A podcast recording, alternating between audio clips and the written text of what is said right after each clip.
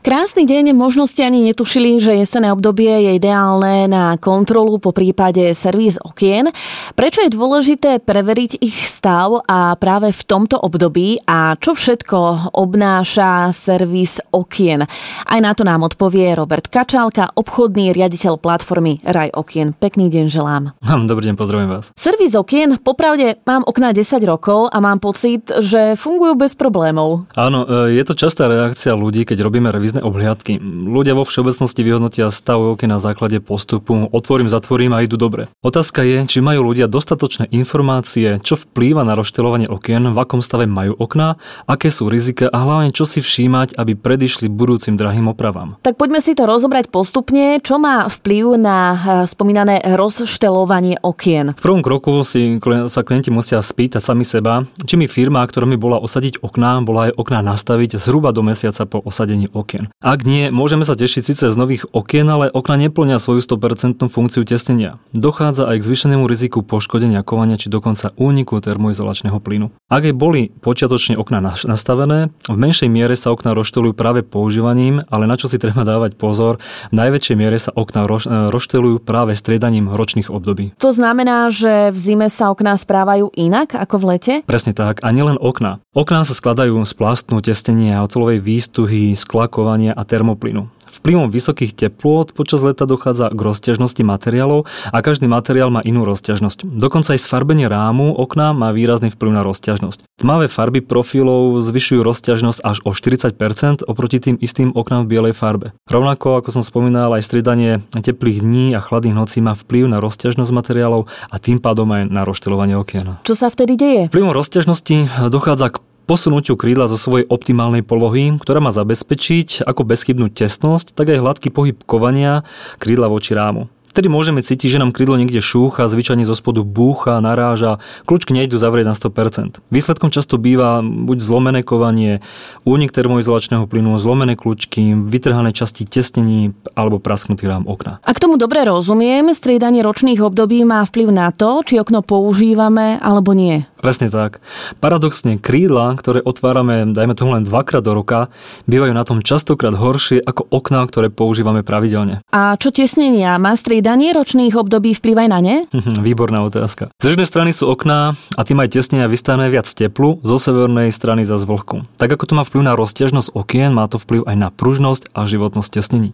Treba si uvedomiť, že tesnenie je guma, ktorá svoju pružnosť nielen stredním tepla zimy stráca, ale aj UV žiarením. Tesnenie začína časom tvrdnúť, praskať mrvica. Jednoducho zatvrdnuté tesnenie nemôže tesniť. Následná výmena tesnenia je finančne náročná záležitosť, nakoľko väčšina okien má dva tesnenia po obvode rámu a jedno tesnenie po obvode krídla. Keď si to premietneme len čisto do praxe, znamená to, že jedno jediné štandardné krídlo v rozmere treba z 80 na 125 cm potrebuje približne 12,5 metra tesnenia. To fakt nie je málo, keď si zoberiem, že len v byte je približne 8 okien, tak sa vlastne bavíme o výmene vyš vyše 100 metrov tesnenia to už stojí určite za pozornosť. Spomínali ste aj termoplín. E, pokiaľ viem, tak niektorí predajcovia okien udávajú, že okná po desiatich rokoch strácajú tento plyn a treba si potom zakúpiť nové presklenie. Áno, stretol som sa aj ja s touto informáciou od e, našich klientov, ale nie je to však podmienka. Predajcovia okien vedia, že ak sa nebude robiť pravidelný servis, je to len otázka času, kedy sa niečo poškodí a klient si príde k ním zaplatiť opravu. E, a to sa jedná ako možného úniku plynu, tak aj prasknutia kovania či zostarnutého tesnenia. Čo teda vlastne máme robiť, aby nám okná vydržali aspoň tých 25 rokov, dajme tomu? Je to ako s autom. Všetci vieme, že raz za dva roky treba vymeniť olej, filtre, technik nám skontroluje celé auto. Pri oknách je to obdobné. Ako prebieha taká kontrola a čo sa vlastne všetko kontroluje? V čom spočíva? Po príchode technika technik skontroluje stav okien z pohľadu funkčnosti, z pohľadu tesnosti,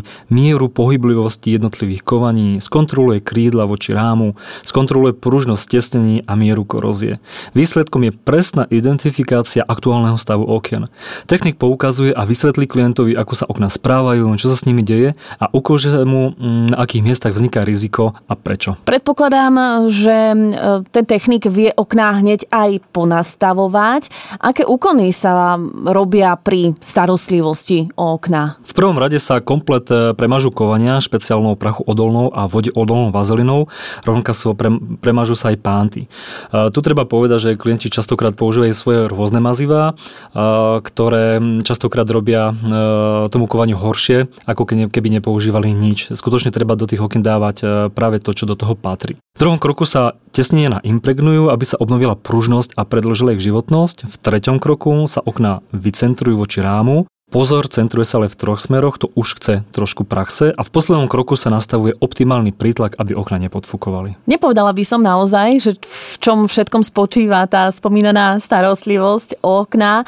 Ako často by sme sa mali po servise opäť postarať o svoje okná? Minimálne za dva roky vie ku vám prísť náš technik a bezplatne skontrolovať, v akom stave okná sú po poslednom servise. Niekedy sú okná v poriadku, odporúči kontrolu napríklad o pol roka, inokedy zhodnotí, že je potrebný servis práve v tom čase. Našou samozrejmosťou je napríklad servisná knižka, kde je presný dátum posledného servisu, ako je dátum najbližšej kontroly. Pravidelným servisom získa klient aj možnosť zliav na ďalší sortiment. Je veľa firiem, ktoré sa zaoberajú servisom okien? V prvom rade treba povedať, že ľudia sa obracajú často na firmy, ktoré okna predávajú.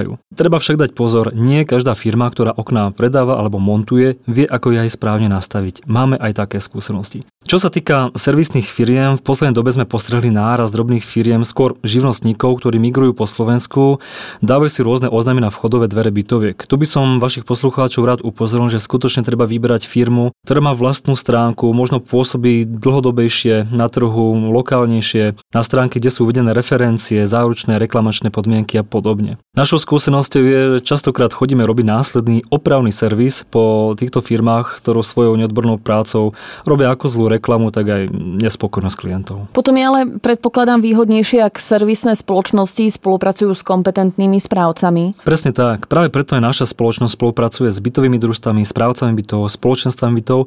Sme aj členmi Zväzu spoločenstiev vlastníkov bytov na Slovensku, nakoľko pre nás je dôležité nielen prísť a zoservisovať okná, ale pre nás je dôležité byť dlhodobým partnerom pre našich klientov, ponúkať im kvalitnú prácu, kvalitné služby, záruky a ďalšie benefity, ktoré plynú z nášho partnerstva partnerstva. Ako sme spomínali, toto obdobie je ideálne pre servis okien alebo teda pre kontrolu e, na stavu našich okien.